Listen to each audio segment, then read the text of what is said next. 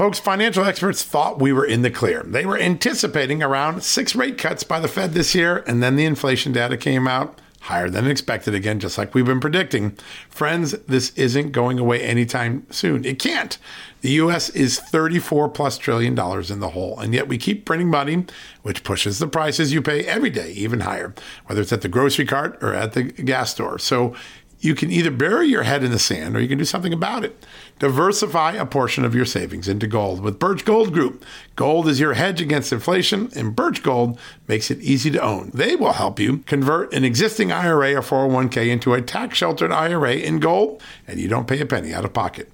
All you got to do to get started, text Just News to 989898 and get your free info kit on gold. Then talk to a precious metal specialist on how to protect your savings from persistent inflation. The way to do it with gold.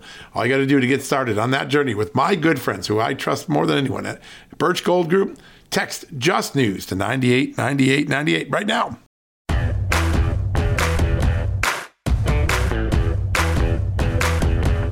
Hello, America, and welcome to a new edition of John Solomon Reports, the podcast from Just the News, where today we're going to have a conversation with what I think is one of the more interesting, who's one of the more interesting um, new members of Congress. Kat Cammack has really come in from Florida as a Republican the youngest woman uh, Republican elected last year in the 2020 election.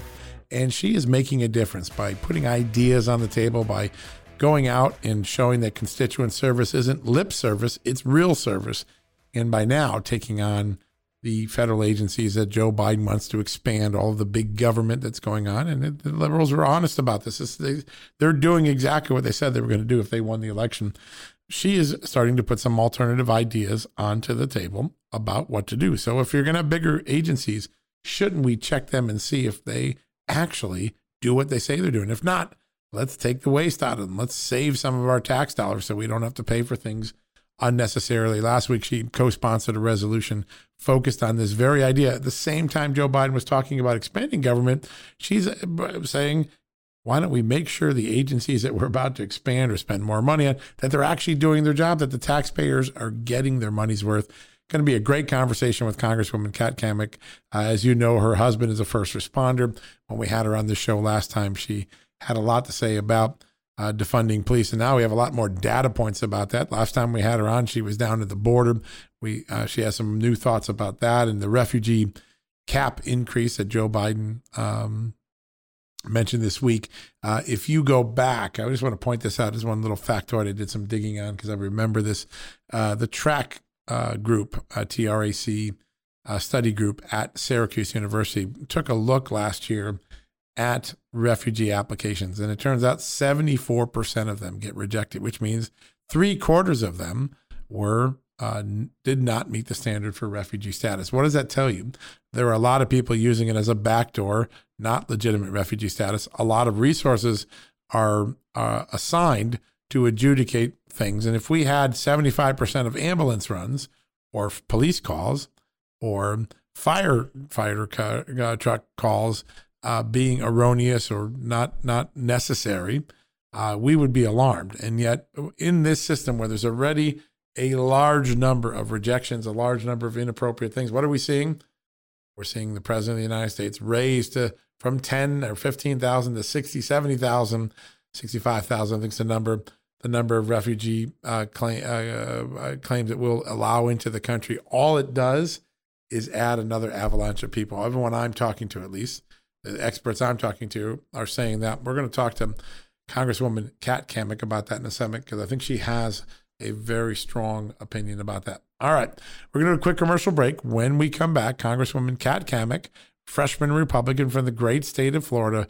Wow, we had her on the show once. Everybody was excited to have her. We're going to have her on again. A lot, lot to talk about right after the commercial break.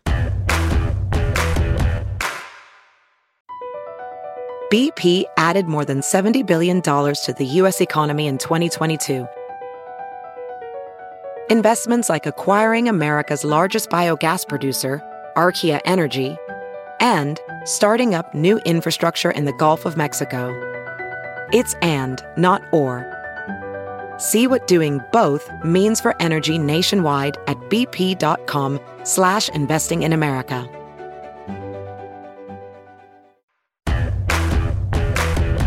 All right folks, welcome back from the commercial break. And as promised, a very special guest. We've already had her on the show once. She lit it up. We had to ask her to come back again.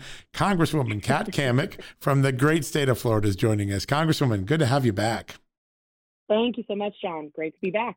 Well, the last time we had you on this show, we were talking about defunding police and all of the different attacks on police. And I want to get back to that. But I first want to get to something because I was watching what you've been doing the last few days. And obviously, when the president gave his big speech before the joint session of Congress last week, it was all about big government, more taxes, more regulation, more government role in our lives. And I know you have a very different view of the role of government. I just want to see first your um, your over under on the president's speech and how you think everyday Americans received it. Well, you know, uh, let's just call it what it is. It was it was a dog and pony show. It was all about you know smoke and mirrors, and uh, just from the optics. Let's just start there. You see uh, uh, the president of the United States, who has been touting vaccines, talking to a room full of people who have been vaccinated, socially distanced, and he's still wearing a mask. And he's preaching about we need to get back to normal, and we're going to get back to normal, but we're going to do it safely every single person in that room abided by get a vaccine and wear a mask and do all these things. Right. So if you're doing those things, what's changed? What is what does normal look like? And so uh, I, I I just the optics right out the gate were were pretty disturbing to me uh, from from the whole you know we have to have a cap 200 people in in the the hall and and on the floor and and so that was bad but then you talk about the words that he said, and and there was a lot of jumbled words. I think, um, you know, he didn't make a lot of sense when he was talking about certain things, and and I think that's just a function of of who he is. But the overall message was, I'm from the government and I'm here to help. That's what the message was. It was Americans cannot do for themselves. They don't know how to make decisions for their families or or themselves. So we're we as government, we're going to step in and we're going to take care of you. And that was the message of you clearly aren't able to do this, so we're going to we're going to help you and you're going to pay for it. And when you look at all of the policies and programs that he was talking about putting forth, they all come with a pretty hefty price tag. They do. And as I was I was watching this, I'm making notes on my phone, line after line after line, and the thing I kept coming back to was who's going to pay for this? Who's going to pay for this? And he talked about, you know, the quote unquote um, top top one percent. The rich need to pay their fair share, and he kept coming back to this. You know, oh well, they they they pay forty percent or or forty billion, and I'm thinking you're you're you just passed a two point one trillion dollar so-called COVID relief package. Now you're wanting a two plus trillion dollar so-called infrastructure package. They're pushing for more unemployment benefits more in the lane of universal basic income, more universal health care. All these things come with price tags that we just simply can't afford.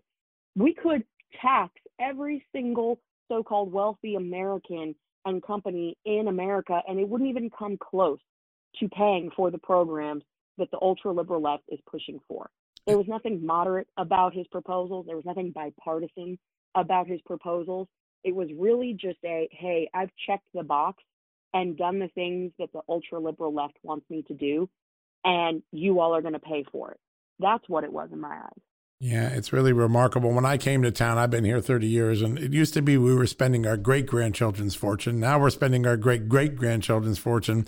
And I think the Biden plan just spent uh, the great great great great great great grandchildren's fortunes.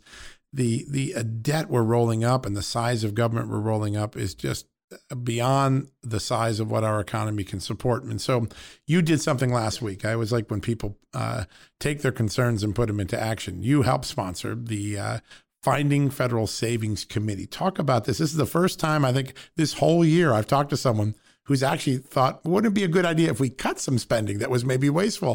I, I, couldn't believe it. It was like so against the grain. So tell us what what what uh, what motivated you to do this, and what's the reaction been? Well, you know, I think it's pretty simple. We we as everyday Americans, we have to live within our means and a budget and, you know, pay bills every month and it seems like the federal government doesn't and you know, I know my husband and I at the at the end of the month when we're getting ready to pay bills, we're always looking for areas that we can cut to save a little bit money Right. or um, maybe invest in something a little bit different or catch up if we're behind. And novel idea, I know, but government should do the same. Yeah, it's amazing And- that it's novel. Isn't it crazy? It's, it's just common sense is not common, especially in Washington D.C. And so w- what we want to do is, you know, this this House Resolution 263, it's the Finding Federal Savings Committee, and it would establish a committee to analyze underperforming or non-essential federal programs, and then recommend solutions to modify those programs. So it this is step zero of step one in actually cutting the unnecessary, wasteful spending that goes on in government. And you know pick your agency. You could pull one out of a hat. When uh, the government shut down uh, the department of education they they furloughed 90% of their employees because they were deemed non-essential. And when you start looking at the mission statements of these agencies and the sub agencies underneath them you see that they have strayed so far with mission creep from their original intent and so this would really be a concentrated, dedicated effort to look at the mission statement and and really analyze is this agency doing exactly what it said it it set out to do. And of course, we all know, I mean, common sense tells us that no, most of these agencies are far beyond that. But this is a purposeful, laser focused way for us to approach it in a very methodical way. Because so often we say, let's just cut, cut, cut, cut, cut. This is a way that we can actually take the burden of proof to every single legislator and say, listen, this is duplicative or this is wasteful, this is wrought with fraud. Uh, th- there's just a, diff- a million different ways to skin a cat, no pun intended. And uh, this this would be a way for us to do this with very very methodical um, intent, and that is something that I haven't seen in Washington since I've been there. It's something I haven't seen really in a decade of talking about how can we purposefully go through and surgically and sometimes with machete look at ways to cut. Because right now it's so out of control. We are in a place where our mandatory spending is eating us alive. And we don't even have a discussion about our mandatory spending it's all about discretionary Right. and if we were to leave things on autopilot and interest rates go up even a quarter of a percent, the interest on our debt alone would consume the majority of discretionary spending. So we're in a pretty tricky place right now, and we have to get to this place where we're looking at both mandatory and discretionary, but recognize that discretionary spending is going to be a non issue if we can't get mandatory under control. Yeah. I mean, And we, of course, we all know mandatory Social Security, Medicare, Medicaid, and a little bit of defense. Um, but the majority of defense spending is actually discretionary, which to me is mind blowing considering that that is the number one charge of federal government is defense. So, what it, on this we it really is remarkable. We we we really are one interest point uh, increase away from a really catastrophic disaster in America, and there's just so few people, your present company excluded, obviously, you- who really recognize the moment that could be awaiting. And we're never going to, you know, we've enjoyed these low interest rates for a really long time, but we're living on borrowed time. When that interest rates go up, either to Yeah. address inflation or because of some other element in the in the uh, world, uh, we're we're facing a grim reaper pretty quickly, and I think that's something we've tried to highlight in the show because it is a moment that's not could be not that far off. Now, I love something you do on your website because it actually is the cure or the a starting point for what you want to do with agencies. At the front of your website, when you first go to your website, you actually enumerate what you did for your constituents: amount of money delivered, uh, number of cases open, number of requests fielded. What if every federal agency had to do that every day for Americans and justify their existence? Uh, could that be a good starting point for this? I mean, I get on the first I, within five seconds, I know exactly what you've done. It's amazing.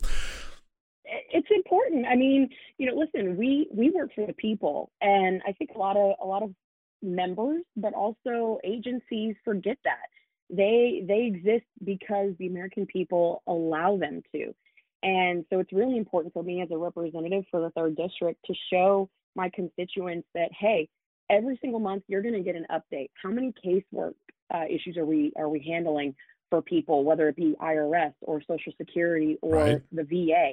And a lot of the times, uh, the cases that we're working they result in retroactive benefits that were owed to people that the government was Boy, that's huge.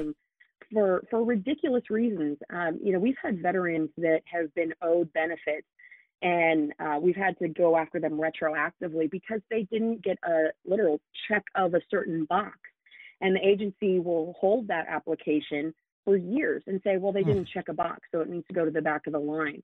And so that's where we step in and say, no, this is ridiculous. That that is clearly not acceptable. You need to pay this veteran exactly what they are owed. You have a contract with them. You have to honor that contract. And so I'm really proud of the fact that our team, they work so hard and they have just in the short time we've been in Congress, four months, um, they've delivered over a half a million dollars uh, in direct hard money back to our constituents here in the third district, and that doesn't even include the stimulus uh, payments, and and so that's that's something I'm really proud of. They just really have a servant's heart when it comes to taking care of our constituents, and It's- I hope that example can be uh, adopted by others for sure.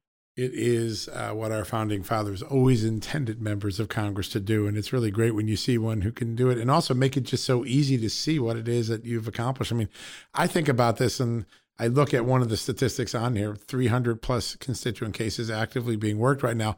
All of these are usually disputes with the government. And what does it tell us? It means our government is pretty dysfunctional that we have so many constituents.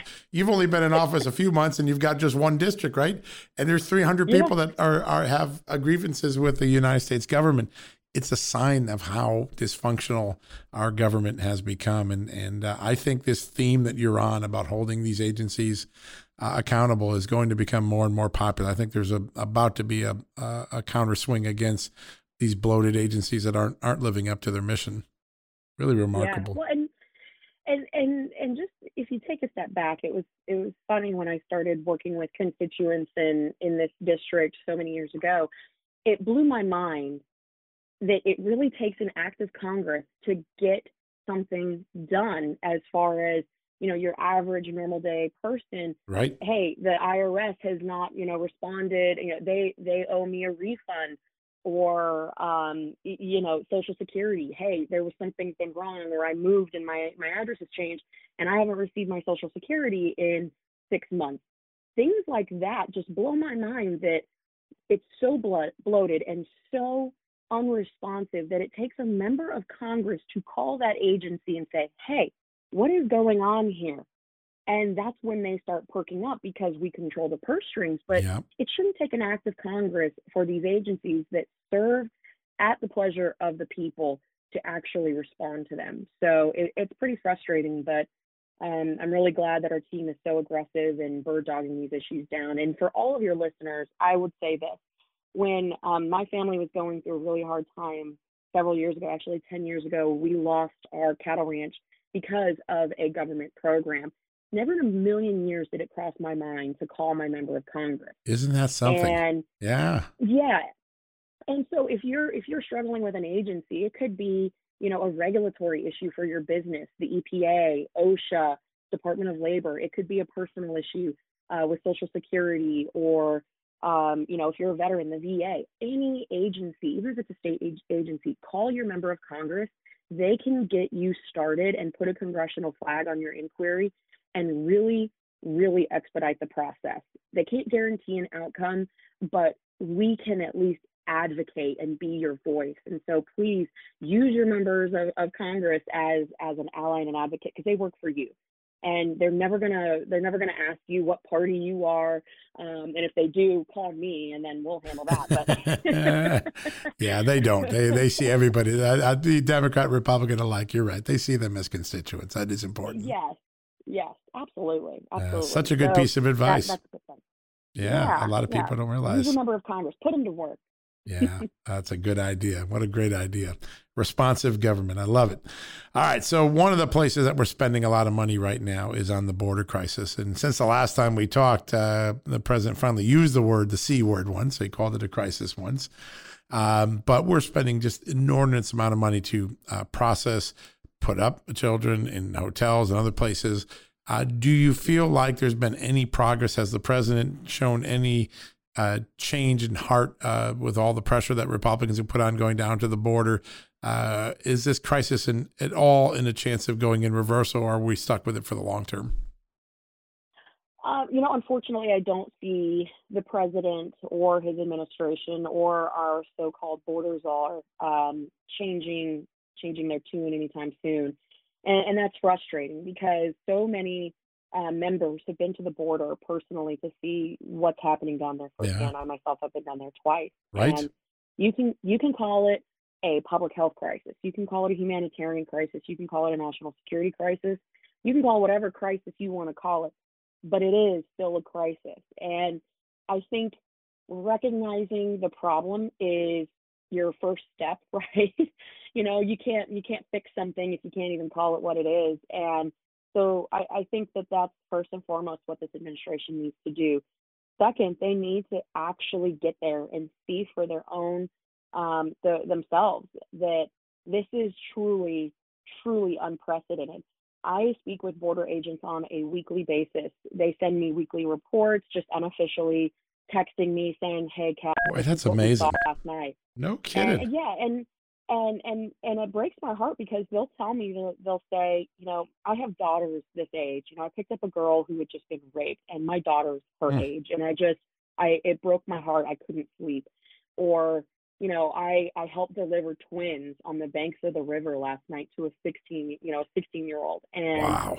and, and the stories they tell me weekly are just mind blowing, and I I just don't see how someone in government who knows what's happening, who has a responsibility, who who really is responsible for this through very dangerous rhetoric, encouraging people to come here illegally and not enforcing the laws that are on the books, that is just unconscionable. And the human trafficking that I have seen firsthand on the border is the reason why I have really pushed to call this administration out and say, you're complicit in this trafficking and smuggling of children. Their innocence is being stolen. And this is a great thing for the cartels because the American government is yeah. helping facilitate the full circle of smuggling and trafficking because we're taking these kids in. They don't have any parents with them. They have no no way to find their way or get support here in the United States other than through government programs. And we're processing them now so fast that the cartels are saying, great, the Americans, you know, they're helping us out. We can get more people across because they're not going to be overwhelmed and it's not going to be technically a crisis if they're just moving people through quicker. So we're getting more efficient at processing people, which is a good and bad thing, but more so bad than anything because we're complicit with the cartels now. And it's big business. The cartels are making $15 million a day. A day. Wow. A day a day. Oh. And you know, they're sending 2000 across a day. That's six that's like 6k roughly mm-hmm. for every man, woman and child. And they're recycling children that are under the age of 6 because if you are if you're over the age of 18, you you don't get to come in. You get turned right back around. The only reason that you would be staying in the United States is if you had a child under the age right. of six. And so these kids under the age of six are being recycled. They are attached to an adult, they get them across, and then they fly the kid back, and the little kid makes the trek from Guatemala, Honduras, Nicaragua, and they come back again with a new adult because they're not running biometrics on children under the age of 14. And I just think, you know, it's such a shame that this administration is so insecure and so petty that they can't even keep the policies in place that we're working, that the Border Patrol agents on the ground, that the sector chiefs have been saying we're working, just because it happened under the Trump administration. Yeah. The, the, the Title 42 extension, the migrant protection protocol, the building of the wall that is truly a force multiplier um, for these agents, and they all say it works. And it's also it's very scary for a lot of these communities in the area because the wall structure acts as a levee and protects about 250,000 residents just in the the Rio uh, Grande Valley sector. This is flooding season coming up come June. They're going to get completely wiped out if this border wall in that section doesn't get fixed and built. Mm. And people don't care. They say, we're going to pay these contractors Yep. to keep sitting there but not build the wall. And the hope for this administration is that the money will run out.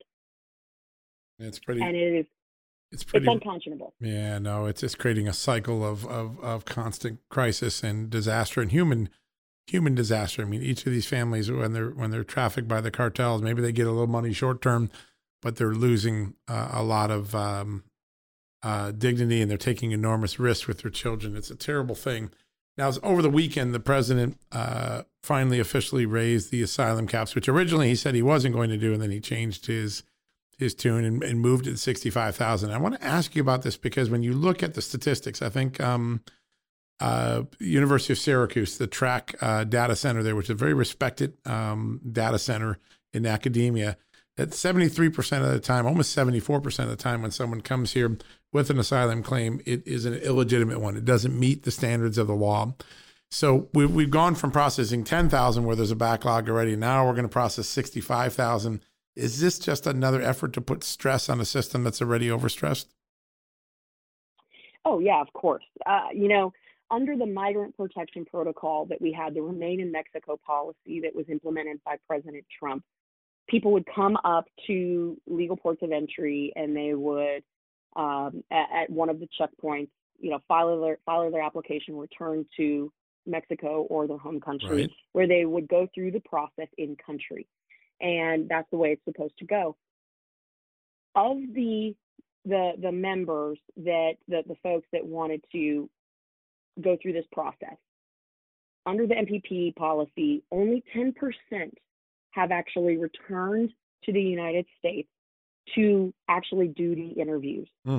And of that 10%, only 10% are actual asylum applicants that have been approved. Wow. So that tells you that this is this is not true asylum, which really is a disservice to the cases that we have where people are truly fleeing from uh, dangerous situations, persecution.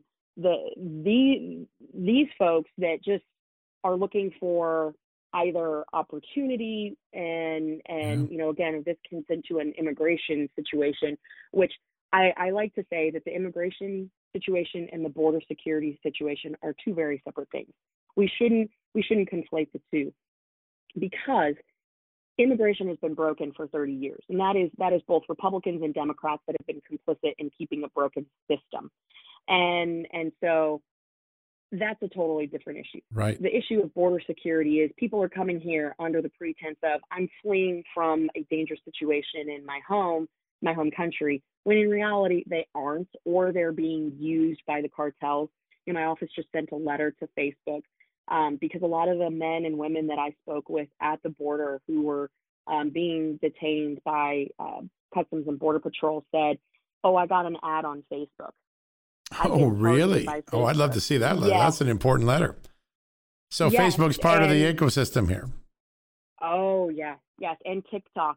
TikTok has turned into one of the biggest platforms that the cartels use to recruit um, people to come to the United States and to um, carry drugs, weapons, and drivers. They are constantly recruiting drivers to smuggle people in, Wow. and um, yeah, so it, it, it's it's a very complicated issue, but I think when we send a message, uh, when when President Biden says I'm li- I'm increasing the caps, that sends a message that hey, just keep on doing what you're doing, just keep on sending them, and it's a great day in America for the cartels because they're making a ton of money on the the weapons, the guns, um, the drugs, and the people um, that they're sending over.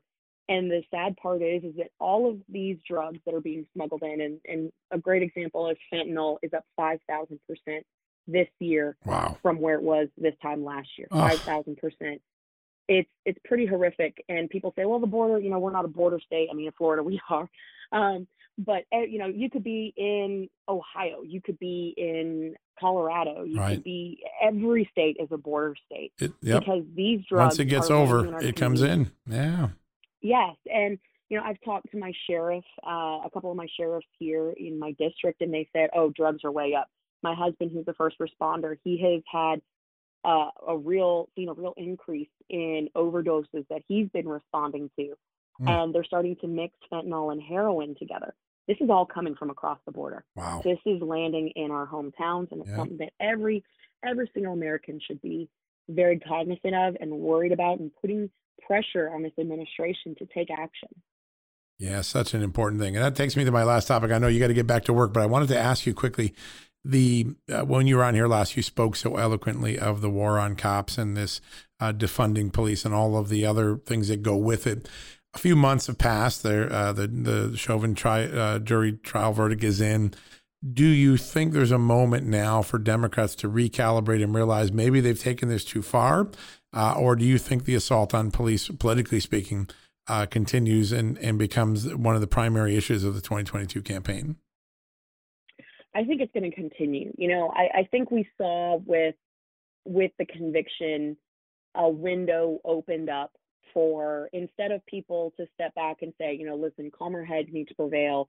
The justice system worked the way that it was intended. A jury of his peers um, have held him accountable. I think, based on the conversations that I have had and the things that I've heard from some of my colleagues across the aisle, they see this as a way to double down on really the assault on the law enforcement community, which is very troubling for me because they they are really perverting um, issues within the law enforcement community, such as you know qualified immunity, and saying you know oh we've got to get rid of it. Qualified immunity doesn't protect an officer who is a bad officer. No, it from, doesn't. You know, if he goes out and and you know murder someone, he's not right. immune to that. You know, it's it, that's not what it is at all. And so much of these issues are wrapped up together and they're they're driving a wedge between communities and the law enforcement that protects them. And if you just look in your own hometown, recruitment is down, retention yeah. is down. They're retiring in droves. Families are having very tough conversations at the kitchen table saying, you know, honey, I don't think this is what, you know, we've got we've got children. There's so many other things you could do. I think it's time for you to leave the force. Yeah, and point. I I know that those conversations are happening because you know my husband and I have had those conversations, and our friends have had those conversations. It's really scary when you send your your significant other out in the morning on either a 24 hour or 12 hour shift, not knowing if they're going to come back because some knucklehead has been emboldened by leaders of our country like Maxine Waters who says you need to get up in their face, you need to get more confrontational, you need mm. to do things to let them know that we mean business. Words have consequences. And I think people need to take a step back and recognize that our men and women in uniform are members of the community. They're sons, they're daughters, they're husbands, wives. They coach Little League, they're part of the PTA. They are part of the community and they themselves want better, safer, stronger communities for their own families. There's bad apples in every bunch, for sure. But a complete overhaul where we break down these departments, we defund them, we strip them of the very little that they currently have is a recipe for disaster. We are already seeing increased crime all across the country in cities that have defunded their police departments. That's the amazing and thing. And it's hitting in the smaller, yeah, it's hitting in smaller and mid-sized departments too. So um, I'm going to be doing several ride-alongs across the country this year, um, showing uh, really what goes through uh, what happens in a day in a shift um, so that people can see firsthand that it's it's not easy there is no such thing as a routine traffic stop um, and i think if people understand and walk in their shoes for even an hour their tune would change quite a bit so that's my goal is really to expose um, the dangers and the sacrifice and service that our men and women in uniform do and give every day um, and, and, really to bolster the resources that they need to improve, to get better training, to get more resources, to get that critical life saving equipment on their backs and in their vehicles. That is what our goal is. And um, anyone who is uh, in favor of that, I will work with, regardless of political affiliation. I'm really proud to champion this cause. Yeah, it's such an important one, and I think you you said it. But the proof is in the pudding. The communities where they've tried defunding have all all seen this incredible rise in in uh, crime and a decrease in officer recruitment and an increase in retirement. It's a self fulfilling uh, disaster underway. It's I mean the statistics are just irrefutable, and you've been one of the first to really speak out. Now, have any members of Congress offered to go along on ride-alongs? I remember last time you were here, you put the offer out Any members willing to no. jump? Isn't that amazing? no. You know, um, I'm not surprised. I, I have to say, I'm not really surprised, but that doesn't mean that you know we give up. I I, I hate gimmicky things. I was very very serious when I put the offer out um, for folks to to do a ride along with me and and their local departments, or if they want to come to my district, I'd be happy Sure. to put them in a squad car with with one of my guys or gals. Um, I think that a lot of my colleagues maybe saw it as a gimmick, but I can tell you in the hallway as I've you know caught them you know walking the other direction or whatever, I'll catch them and I'll say, "Hey, did you get my letter?" And they're like, "Oh, oh yeah, I guess I did." I'm like, "Hey, I'm going to be in your state on this date. Let me know if we can get together." And they're they're taken back a little bit because I don't think they've ever really had someone who followed up. Yeah. Which um, I, I think that's a little a little different up in DC. There's not a lot of follow up that goes on. Isn't that I'm going to keep on it. I, I I really think it's important to share the stories of our men and women in uniform. So I'll keep you posted for when I actually Such get an someone important- who takes me up on this. Yeah, such an important thing. We really want to. We really want to stay on top of that. Final question I want to ask you: This election, what when when we boil it all down, and of course you just won your first big election. Um, when we boil it down in 2022, what do you think the question will be that voters will go into the booth asking themselves uh, in 2022? What's really the the question in which this next election is going to turn?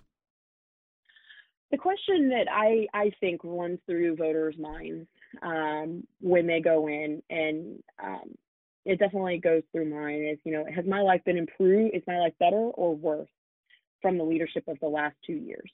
And I think when voters go in in the midterms, they're going to look at what has been talked about and what has been done.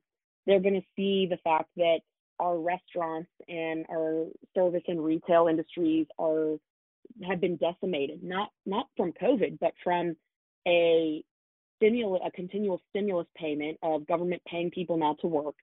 Uh, I think they're going to see an increase in prices on goods and services, food uh, at the pump because the policies of this administration are increasing the prices for everything um, that impacts us every day.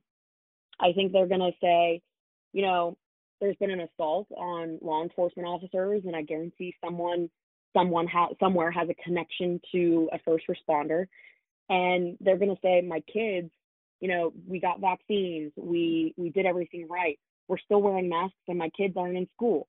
You know, they're going to say there was a lot of talk, but not a lot of action. And I think at the end of the day, Americans really appreciate balance. And we see that right now the Democrats control the House, the Senate, and the White House.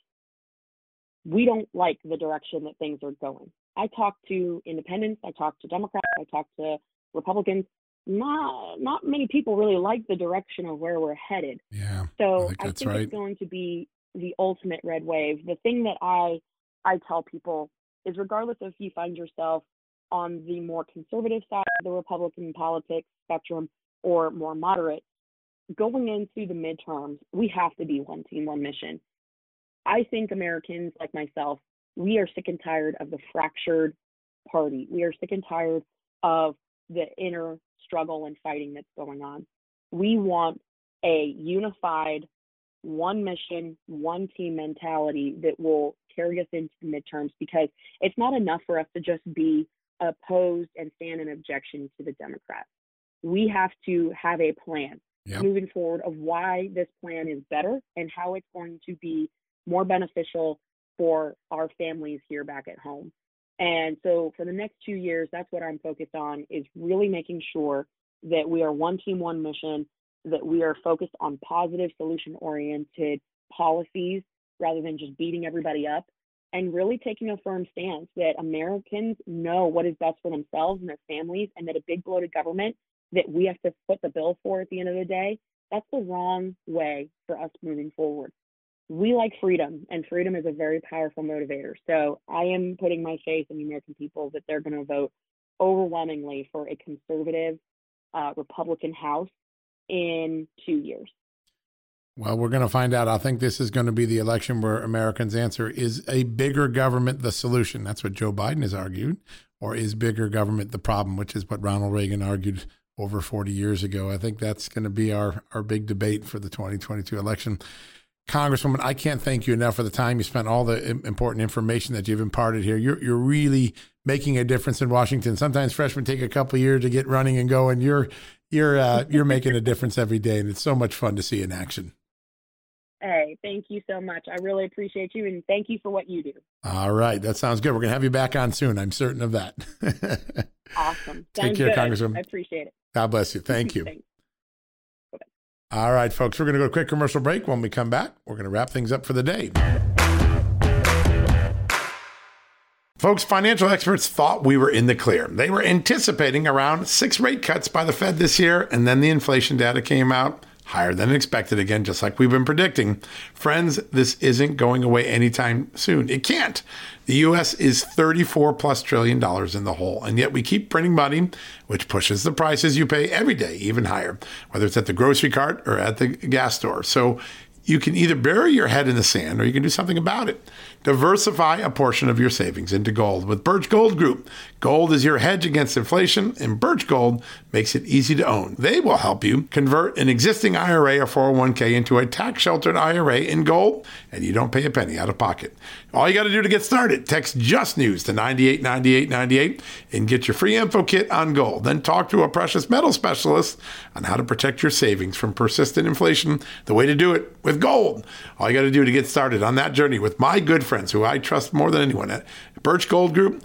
Text Just News to 989898 right now. Hey folks, it's John Solomon here. Today I want to shine a light on AMAC, an organization who's dedicated to America's seniors, but is vital for conservatives of all ages. AMAC stands out by not only advocating for senior issues, but also by pushing for conservative values that affect us all. By joining, you're not just supporting our senior citizens, you're part of a movement defending the freedoms that made this country great and to ensure that we secure our nation's future. Plus, membership brings you exclusive benefits like discounts on travel, dining, and entertainment, and of course, special insurance rates, one of the things I like. Regardless of your age, if you're driven to preserve freedom, AMAC welcomes you. This is about uniting youthful vigor with the wisdom of experience in our quest to keep this country great. Sign up now for amac.us slash justnews, and for a limited time, you get a free gift membership for someone else who shares your love for our great nation. Don't miss out on this chance to make a difference from AMAC. Join today at amac.us slash justnews. That's amac.us slash justnews, and extend the invitation to a friend or family member for free. What a great opportunity. All right, folks, that wraps up another edition of John Solomon Reports, the podcast from Just the News, where we're so grateful you listened today. I hope you enjoyed that conversation with Congresswoman Cammack. We got a lot out of it. We covered a lot of territory from elections to the Biden speech to uh, uh, defunding police, uh, immigration crisis, and holding government accountable for the pennies and dollars and billions, trillions that they're now spending of our money an interesting idea. So few people in this avalanche of spending that we've witnessed in the last year under both President Trump and President Biden and under both a Republican and Democratic Congress. So few people are talking about the accountability for that money, your money. And that's why we're so excited to hear what, what they have to say today. I thought uh, Congresswoman Cammack put an idea down. Why don't we have a committee, bipartisan, just go look at agencies and find the places where our money isn't being well spent and fix it or save the money. How hard is that? Very important idea, though it's not being talked about much in the mainstream media, in the media at all, in Congress at all, in the federal agencies. It is a winning issue for many of the people I talk to. They are tired of their trillions of dollars of their great grandchildren, their great great great grandchildren's money being spent already this year. Uh, what an idea. Uh, we'll have to keep an eye on that bill and see if it advances in the Congress. All right, we'll be back tomorrow with some more reporting and some new great guests. Until then, may God bless you and God bless this incredible country, as He always has, the United States of America. Good night. Godspeed. Folks, financial experts thought we were in the clear. They were anticipating around six rate cuts by the Fed this year, and then the inflation data came out higher than expected again, just like we've been predicting. Friends, this isn't going away anytime soon. It can't. The US is 34 plus trillion dollars in the hole, and yet we keep printing money, which pushes the prices you pay every day even higher, whether it's at the grocery cart or at the gas store. So you can either bury your head in the sand or you can do something about it. Diversify a portion of your savings into gold with Birch Gold Group. Gold is your hedge against inflation, and Birch Gold makes it easy to own. They will help you convert an existing IRA or 401k into a tax sheltered IRA in gold, and you don't pay a penny out of pocket. All you got to do to get started, text Just News to 989898 and get your free info kit on gold. Then talk to a precious metal specialist on how to protect your savings from persistent inflation. The way to do it with gold. All you got to do to get started on that journey with my good friends who I trust more than anyone at Birch Gold Group, text Just News to 989898 right now.